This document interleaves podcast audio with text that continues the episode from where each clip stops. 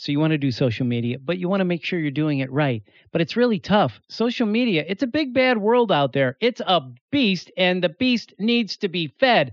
Making content, what a grind. I know you know what I'm talking about because you're living through it. Oh my God, social media, how do I do this? We're going to answer all of your social media questions today with Elisa Nawful, the founder and president of Ballywho Social.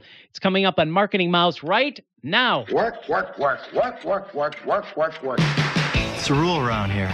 You work hard, play hard. I have eight different bosses right now. I beg your pardon? Eight bosses. Eight? Eight, Bob. When I work late, you work late. But I made the appointment two months ago. I care. Fresh off the lips of health marketing experts, this is Marketing Mouths. And now, here's Bill Klaproth. Taking what they're giving because I'm working for a living.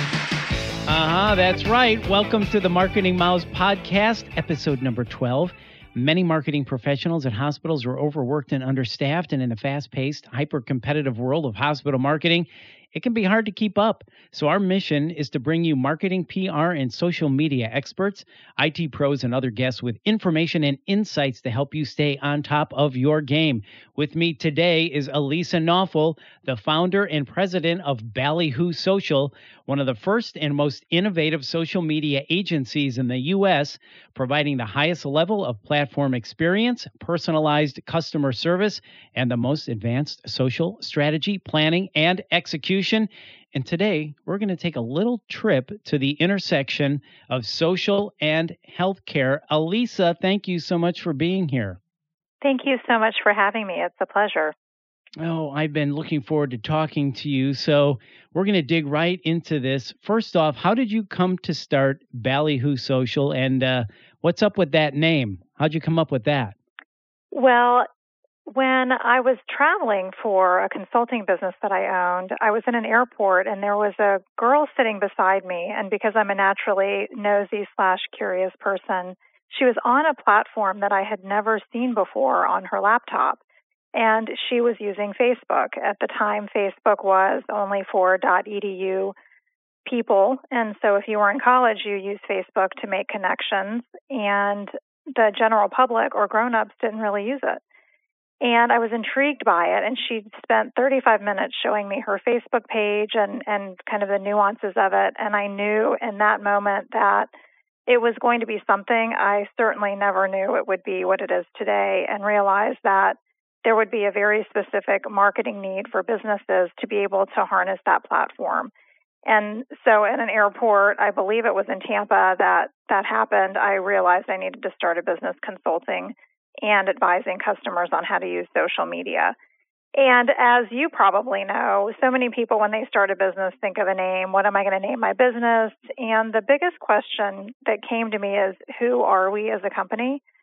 And I always love the word ballyhoo. I love fish. And so it just really all came together. And I made my own word, which was B A L L Y W H O, and then just added social to it. I love it. Ballywho Social, great story. See, you're a trendsetter. You saw the early edition of Facebook and just knew what was going to happen with that and the opportunities that it would contain for businesses.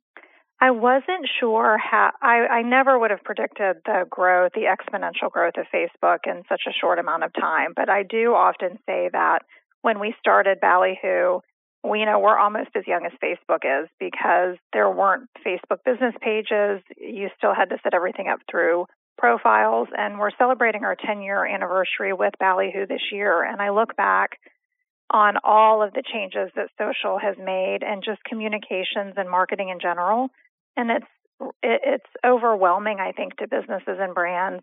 Sometimes I look at the platform changes from day to day and think, the exponential growth of social is really astounding. I don't think anyone would have predicted it. I knew it would be something, I just wasn't sure um, exactly what it would be, but there's nothing better than being first in a market. So that's what I jumped on. That is so true. And speaking of that, social media, like you said, it has just exploded. Nobody really knew how huge this was going to become and the applications that it would hold for businesses. And many still are wondering, geez, do I need social? So, why is social media an important component of healthcare marketing? Well, I think social can do a lot of things. I think that when you look at a hospital or a, a hospital system or a network, you have the idea that if you are uh, that sort of business that perhaps you might not need to use social media. The dilemma that I think a lot of organizations, healthcare and not healthcare, run into is that if you're not engaged socially, even from a social listening perspective, listening to what potential customers are saying about their experience with your hospital or your brand, you're missing the boat. And in the past, people would say, well, if I don't have a Facebook account or a Twitter account, then I don't need to worry about it. With the idea that if somebody was speaking negatively or positively about their brand, that it wouldn't matter. And the reality is, people talk about their experiences incessantly in the moment. Uh, in any social experience. And so it's critical from a social listening perspective, even if you're not going to engage from a content engagement perspective, to, to get an idea of what's happening with your business. There are also tremendous marketing opportunities on social media platforms. Facebook has evolved and grown. And Facebook is one of many social platforms. I think we talk about Facebook all the time because they're the big one, but YouTube is just as significant and Twitter as well for a specific demographic. Instagram, which of course is owned by Facebook, is one of the fastest growing platforms and incredibly compelling for a younger demographic. And then you have platforms like Snapchat, which a lot of brands are scratching their head trying to figure out how to integrate and use in, day to day business, and Pinterest and all the other platforms. But it's at the end of the day, it's an opportunity for you to use a platform to communicate a message to invite people to do business with you in different ways. And I think, especially for healthcare organizations, to educate patients, potential customers about a plethora of health information. You know, the number one place people go when they need to get information about health issues is not to go to their doctor first. They go online and research it and try to diagnose themselves. And so, isn't it great if you can use a platform to actually provide credible information? I think it's incredibly valuable and a public service, frankly. It is very valuable for all the reasons you list. And many people feel like, hey, I have to be on social media, so I'm going to jump in, but they probably don't do it right. So, what errors do you see hospitals and healthcare institutions making when it comes to social media? I think the three biggest mistakes they make number one is they don't have a, a, content plan. And so they'll create a Facebook page or they'll get a page set up and they don't have a regular cadence for meaningful content. And the reason for that is because it seems exciting in the beginning, but creating content can be incredibly um, time consuming. You have to research it uh, with all of the, the image changes and rules around the platforms. You just have to be mindful of what you're doing. So, content creation is a time suck for a lot of organizations. So, that's one challenge. Number two is not communicating, so not curating comments or turning comments off. So, potential customers or patients want to give their experience about uh, a physician or a hospital or an employee or ask questions. And a lot of hospitals either turn off comments, which is why would you be on social if you don't want to be social? Uh, the other is to not respond to comments, and people are going to say positive and negative things on on anything that you do, but not having a protocol for how you're going to respond to those things is is really detrimental. And then I think the third mistake that a lot of healthcare organizations make that they may not realize they're making is that they're not really sure why they're doing social. They have this belief, I have to be on social media and I have to do all the things. And the answer is, you don't have to do all the things. You just need to know why you're doing the things you're doing. And it has to integrate meaning in a meaningful way with your marketing and PR and communication strategies. So social no longer is this thing in the corner that uh, brands need to do or hospitals need to do. It truly needs to be integrated in all of your marketing, PR, and communication. And so when there's a disconnect there, it, it makes brands look amateurish and, and it's obvious. So those are the three big mistakes, I think there are probably 20 more, but let's not be unkind to the people listening. right. So when a potential client comes to you looking for help, maybe they realize I'm not doing this very well, I need help. What are they mainly looking for? What are their goals? there's so many different reasons why people come to us and ask us to help. That you know, time management is a huge one. We don't have the time. Our staffs are, you know, overworked. You know, marketing hospital marketing directors I've said for a very long time because I've worked in healthcare organizations for probably 20 years. They're the hardest working people I know. Sincerely, they do so many jobs and they have so many people they are accountable to, and they, there's just a limited amount of time every day that they can check all the boxes. And so, one is kind of helping time management. One is help, helping stay abreast of all of the constant changes that the platforms are making. It's a full time job. Even in our organization, we have one person. Their only responsibility is to keep us up to up to date on all of the platform and technical changes that are happening because they happen constantly. Uh, a lot of organizations will come to us and say, we really need help not only creating the content, but also with the analytics side. How do we know what we're doing is moving the needle? And then that opens another question, which is, what are you really trying to do with social? Are you trying to, if you don't have a web based system for people to make appointments online, if you don't have a seamless way for people to connect with you, is it just brand awareness? Is it to introduce a new physician or get people to come to a lecture? You know, what are you trying to accomplish and how to get that message out? Is it an extension of your PR and that's it? Uh, and I think that those are critical questions to ask in the beginning because when you don't ask yourself, why am I really doing this? I think you set yourself up to, you know, everybody says, well, we have 25,000 people that like this page, and yet your engagement rates and a lot of the other metrics are incredibly low. And I think that hurts a brand. It doesn't help it. I totally agree with that. So you just mentioned you ask critical questions when people come to you in the beginning. So what is your approach or process in working with clients when they come to you looking for help?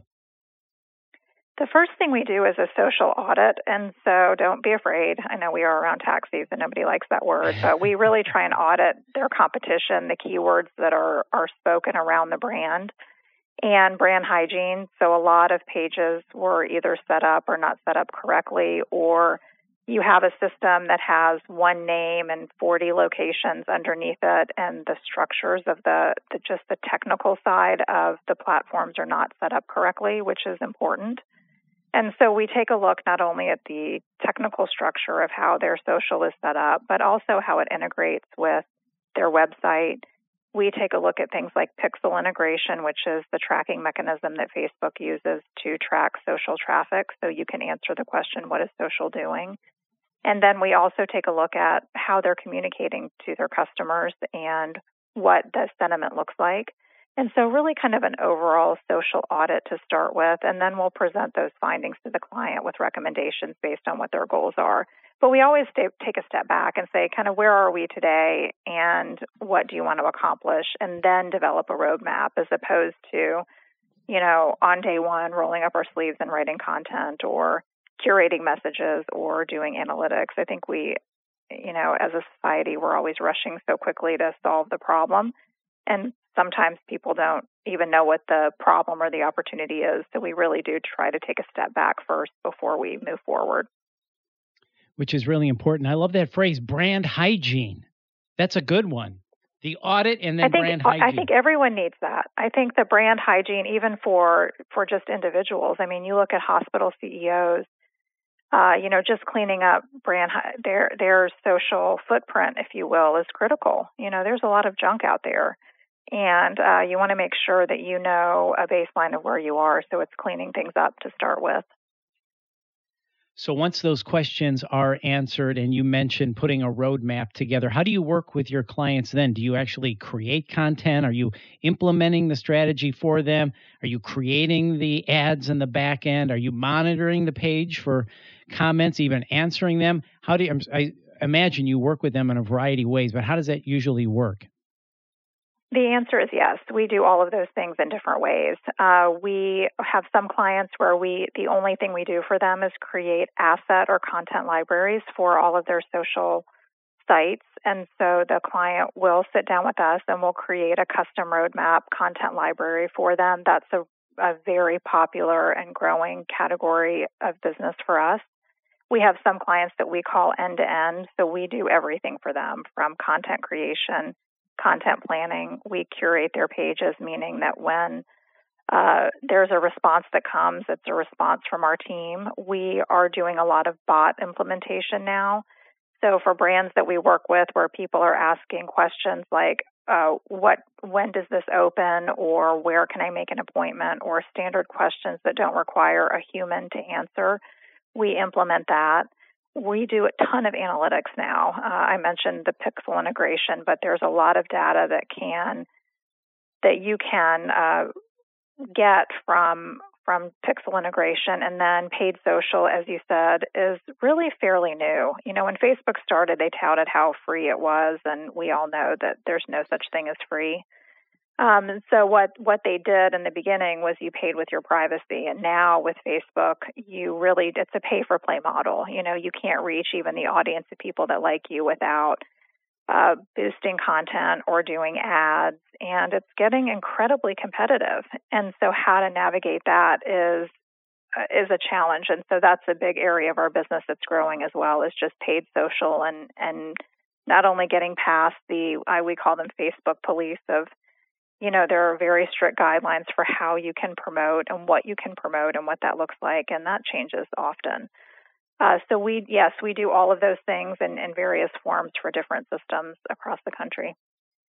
So you've been talking about analytics. When it comes to results, how do you present those reports or those analytics to your clients? There are a few different ways that we do that. We create roll up reports that we send either quarterly or monthly.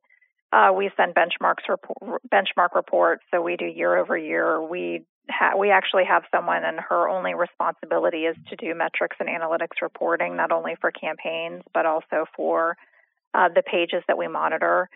And it, it's getting very complicated and very complex with all of the data that's available. And so we that's an area that just from a data science perspective that we're expanding and and I anticipate that for our company at least in the next 12 to 18 months we'll have probably 4 to 6 people where all they will do is advise clients on the best way to use the data and how to create audiences or look-alike audiences or to target and retarget appropriately to people that are interested in their messages. It's, it's I think the fastest growing field in social and uh, it, it, takes a different type of mind than a, a content writer or a community manager. Right. So I imagine there are hospitals that come to you that don't want, as you call, end to end services, but they want to be trained. Sure. They want to know how to do things right. So, do you train individuals at a hospital or hospital marketing teams on how to properly do social media? We've done that. Uh, you know, we've got done seminars where we'll go into uh, with teams and present. Here are some best practices. Here is how to use the platform. Um, you know, advising and answering questions, technical questions. It's not our sweet spot if we work with a client and they want us to come in and present how to do that, we are more than happy to. But I, I feel like there's so many organizations out there and companies out there that do such an amazing job of training people how to that that's not that's not the business that I want to be in. We considered it for a while, but it's just not I don't want to be in the education of how to. I would rather be in the strategy and the implementation side of it. So we dabbled in that a little bit, but typically not. If somebody called and said, Can you train my team how to use Facebook? we would say no. So when it comes to social media, it's your view that as a hospital or healthcare institution, if you don't have this and your competition does, will it be a mark against you if you don't have social? A great question. I, I don't operate, I think, with that way of thinking that if if one person has it and another person has it, that the one that doesn't won't be successful. I do feel like it's a missed opportunity. I feel like it's a missed opportunity. I think that one of the challenges that hospitals that either don't have it or that are rural hospitals or that are large systems that are beholden to kind of a corporate and not independent structure. I think that's I think that's a business problem. because hospitals ultimately across the country are still community hospitals. And most people identify the hospital that's closest to them as their hospital.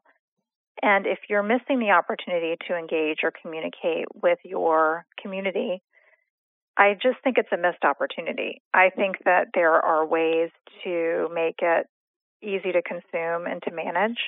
It's just a function of planning. And if it comes off as another thing that someone has to do, I think it is better to not do it. So there's a way to do it where it can be thoughtful and meaningful to the audience you're going to speak to. But if you're doing it to just do it, I think it could hurt more than help. And so I think every hospital system and hospital has to really take a look and say, how much time do we have to devote to this? If we don't have time to devote to it, do we have a budget that we can hire someone to do certain things for us, either an internal person, which I think is critical, or an external team or both? And and just to answer kind of a question that comes up a lot is that we don't take over social without an accountability partner at every hospital. And so our intention is not to put someone out of work. We actually work directly with a marketing director. And what they find is over the course of one to two months of working with us that it's a relief to them to have somebody that they can pass things off to and they'll know it, they know it's taken care of within their brand standard. Um, so I think it's a relief to a lot of them. And I think it's important to remember that if you can't do it well or have a plan, you know, bad social is worse than no social, in my opinion. Oh my God, so so well said. So you kind of operate as a social media arm then to the marketing department at the hospital. Uh, that absolutely. I think that we call ourselves outsourced social media departments, and so we're not an you know either or. We're an and and, and definitely work in partnership with a marketing director. I don't have staff that's on site at every hospital, but the marketing directors are.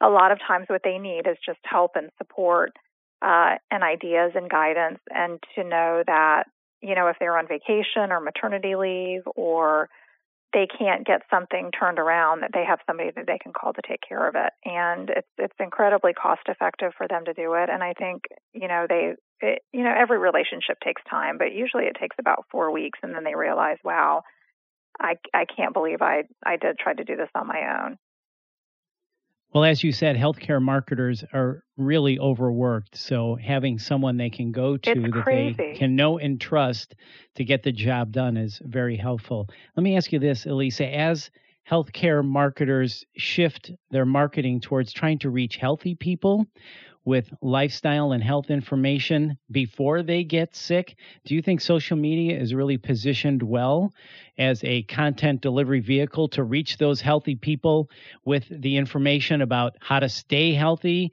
before they get sick? Do you think social media is a, a great position for that? Absolutely. I mean, I love Pinterest. I love Instagram. They're my favorite social platforms. And I constantly am fed brilliant creative on different ways to eat, blankets that'll help me sleep, supplements that will enhance, you know, a hangover. There's so many products and services available on these platforms to to reach populations of younger people.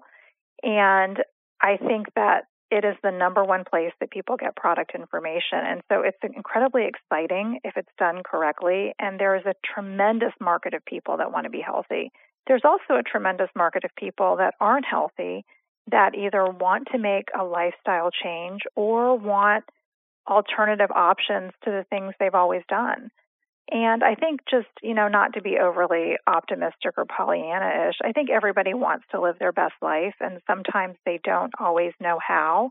And social media is a non intrusive way to communicate opportunity in a way that's different. And I think that the more content that can be distributed, especially from incredibly credible organizations, hospitals, to consumers about how to be healthier, how to reduce blood pressure, you know, best practices, reminding people. I, I think it's brilliant. So I think you can absolutely target healthy and quote unquote unhealthy people equally, just in different ways. So true. And I know when I'm looking for relief from my red wine hangover, Pinterest is a great spot for that. I have that same problem slash opportunity. oh my. All right. Well, one last question. I love red Elisa. wine. I do too. I'm a cab fan. How about you? Me too. Uh, the answer is yes. I love all red wine. I'm a wine snob. the, the answer is yes. I love it. the answer is Well, yes. I do love it. the answer is yes. So, one last question, and thank you so much for being so generous with your time. Uh, one more question before we get to the hottest podcast game show going, the Marketing Mouths Wheel of Questions. Last question for someone listening right now, can you offer any quick tips on how to improve their social media presence? I'm sure you get asked this all the time, but for someone listening, you go, yep, make sure you're doing this, make sure you're doing this, and make sure you're doing this. Well, I think the the number one thing that we run into when people come to us is they don't really know why they're doing what they're doing. So I think the n- number one is to sit back and ask yourself, why am I doing this? What's my objective? What's my business goal? Because everything on social now that you do can be directed back to a business goal. I think to have an independent group of people take a look at your content, to have an independent group of people take a look at you know, your integration between what you're doing with traditional media and social. And when I say traditional, it's all the stuff that used to not be traditional that now is.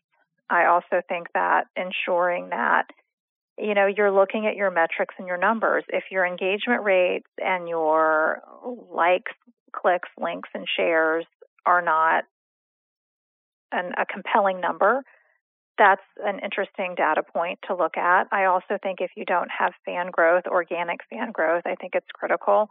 And if you're using social, there's a really interesting um, ratio that I think is important for everyone to look at. It's organic versus paid. And if you're not doing paid social, you're not doing social media. So if you're not paying for it, you're not doing social. I don't care what anyone says. In this day and age, you have to pay for reach. That being said, if you don't have a good balance of organic to paid reach, you're also not doing it correctly. And um, so those are some things to just look at it, and then to be honest with yourself. You know, how am I really doing? How do I feel like it is? I mean, it's it's a competitive marketplace. There are tons of resources. There are um, a ton of amazing agencies that can help, not just ours, that can really help businesses kind of look at things the right way and, and be critical. Um, but I think the number one is know where you are and know where you want to go. Wow, really interesting. If you're not doing paid, you're not doing social. Because you're right, trying to You're reach not. people organically with the way the algorithms are set now, not going to happen, really. You're not going to get the It's results you're trying to achieve. Right. There's so not. true. And good and good to know that going in. Absolutely. All right, Elisa. Well, thank you so much for your time. We appreciate it. So now it's time for the game show everybody is waiting for. It's time for the Marketing Mouths Wheel of Questions. It's the game show marketers prefer two to one over the competition. All right, Elisa, step up to the wheel. You get three spins. Go ahead and grab it and give it a good spin. All right, let's try it. Let's see. All right, good spin. Here we go. Coming to a stop. And all right, here we go. What would you name your boat if you had one? Maybe you have one. I don't know. If you don't, what would you name your boat? I do not have a boat, and I would name my boat constant craving after the k.d. lang song. and that's not unique. I saw another boat with the same name, and I thought it was really brilliant. So, wow, that's an answer I had not expected. Wow. Constant craving. I now I'm going to have that song in my head. Thank you very much. it's such a great song. She's amazing.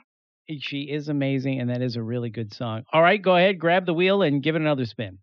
All right, let me step up and let's see. Okay, coming around, coming around. Here we go. I like this one. Very insightful. What question should every marketer ask themselves? Why am I doing this? That's good. I like it. I like it because if you don't know why you're doing it, then why are you doing it, right? Nothing matters.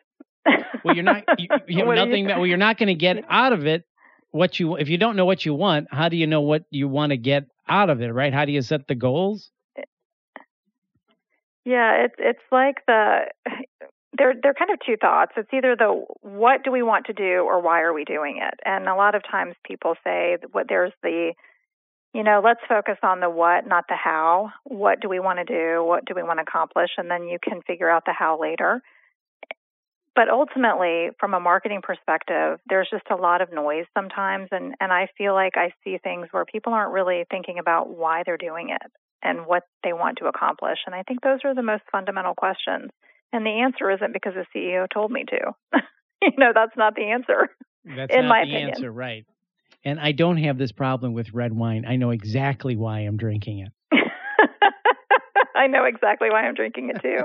It's how we know God loves us. oh my. Uh, do you like red or do you like white? Yes. The answer is yes. Yes. Okay. All right, Elisa. I actually only drink um, champagne, but that's just a whole other thing. Like champagne really- from. Um, you only drink champagne? yeah, I mean, I drink red wine. Well, oh, that's the only white wine I drink. Is Oh, champagne, Chardonnay with gotcha. bubbles. Gotcha. Okay. Chardonnay with bubbles. I like it. That's a good one. You should tweet that out. That's a good tweet. All right, Elisa, step up. Last spin. Here we go. Give it a good one. Okay, let's see how it goes. All right. Oh, this is uh, another good one here. Here we go. If there was a movie based on your life, who would you want cast to play you?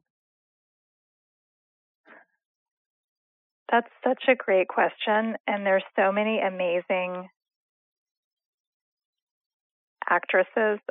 You know, the first person that comes to my mind because I think we don't look alike, but she has long dark hair is Demi Moore. So I'll say her, Demi Moore or Demi, Demi Moore. Moore. How about that? All right, very good. Well, thank you so much for your time today, Elisa. We appreciate it.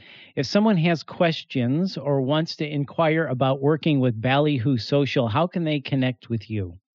If you want to connect with us naturally, we're on social media, so you can connect with us there. We have teams that monitor that, or you can connect with us on LinkedIn, or you can send us an email at info at ballywhosocial.com. Fantastic. And we will put all of that information up on the show notes page at marketingmouths.com. Elisa, thank you so much for your time today. It was a pleasure. I really enjoyed it. Have a great day. So fun talking with Elisa today. We really appreciate her time. And thank you for listening to the Marketing Mouths podcast, brought to you by Dr. Podcasting. Reach new consumers through informative podcasts featuring your doctors and healthcare staff. Learn more at drpodcasting.com. I'm Bill Klaproth. Email me, bill at drpodcasting.com, with guest and topic suggestions. You can also hook up with me on all the socials. And I leave you with one of my favorite marketing quotes from Larry Weber People don't want to be sold. What people do want is news and information about the things they care about. Thanks for listening.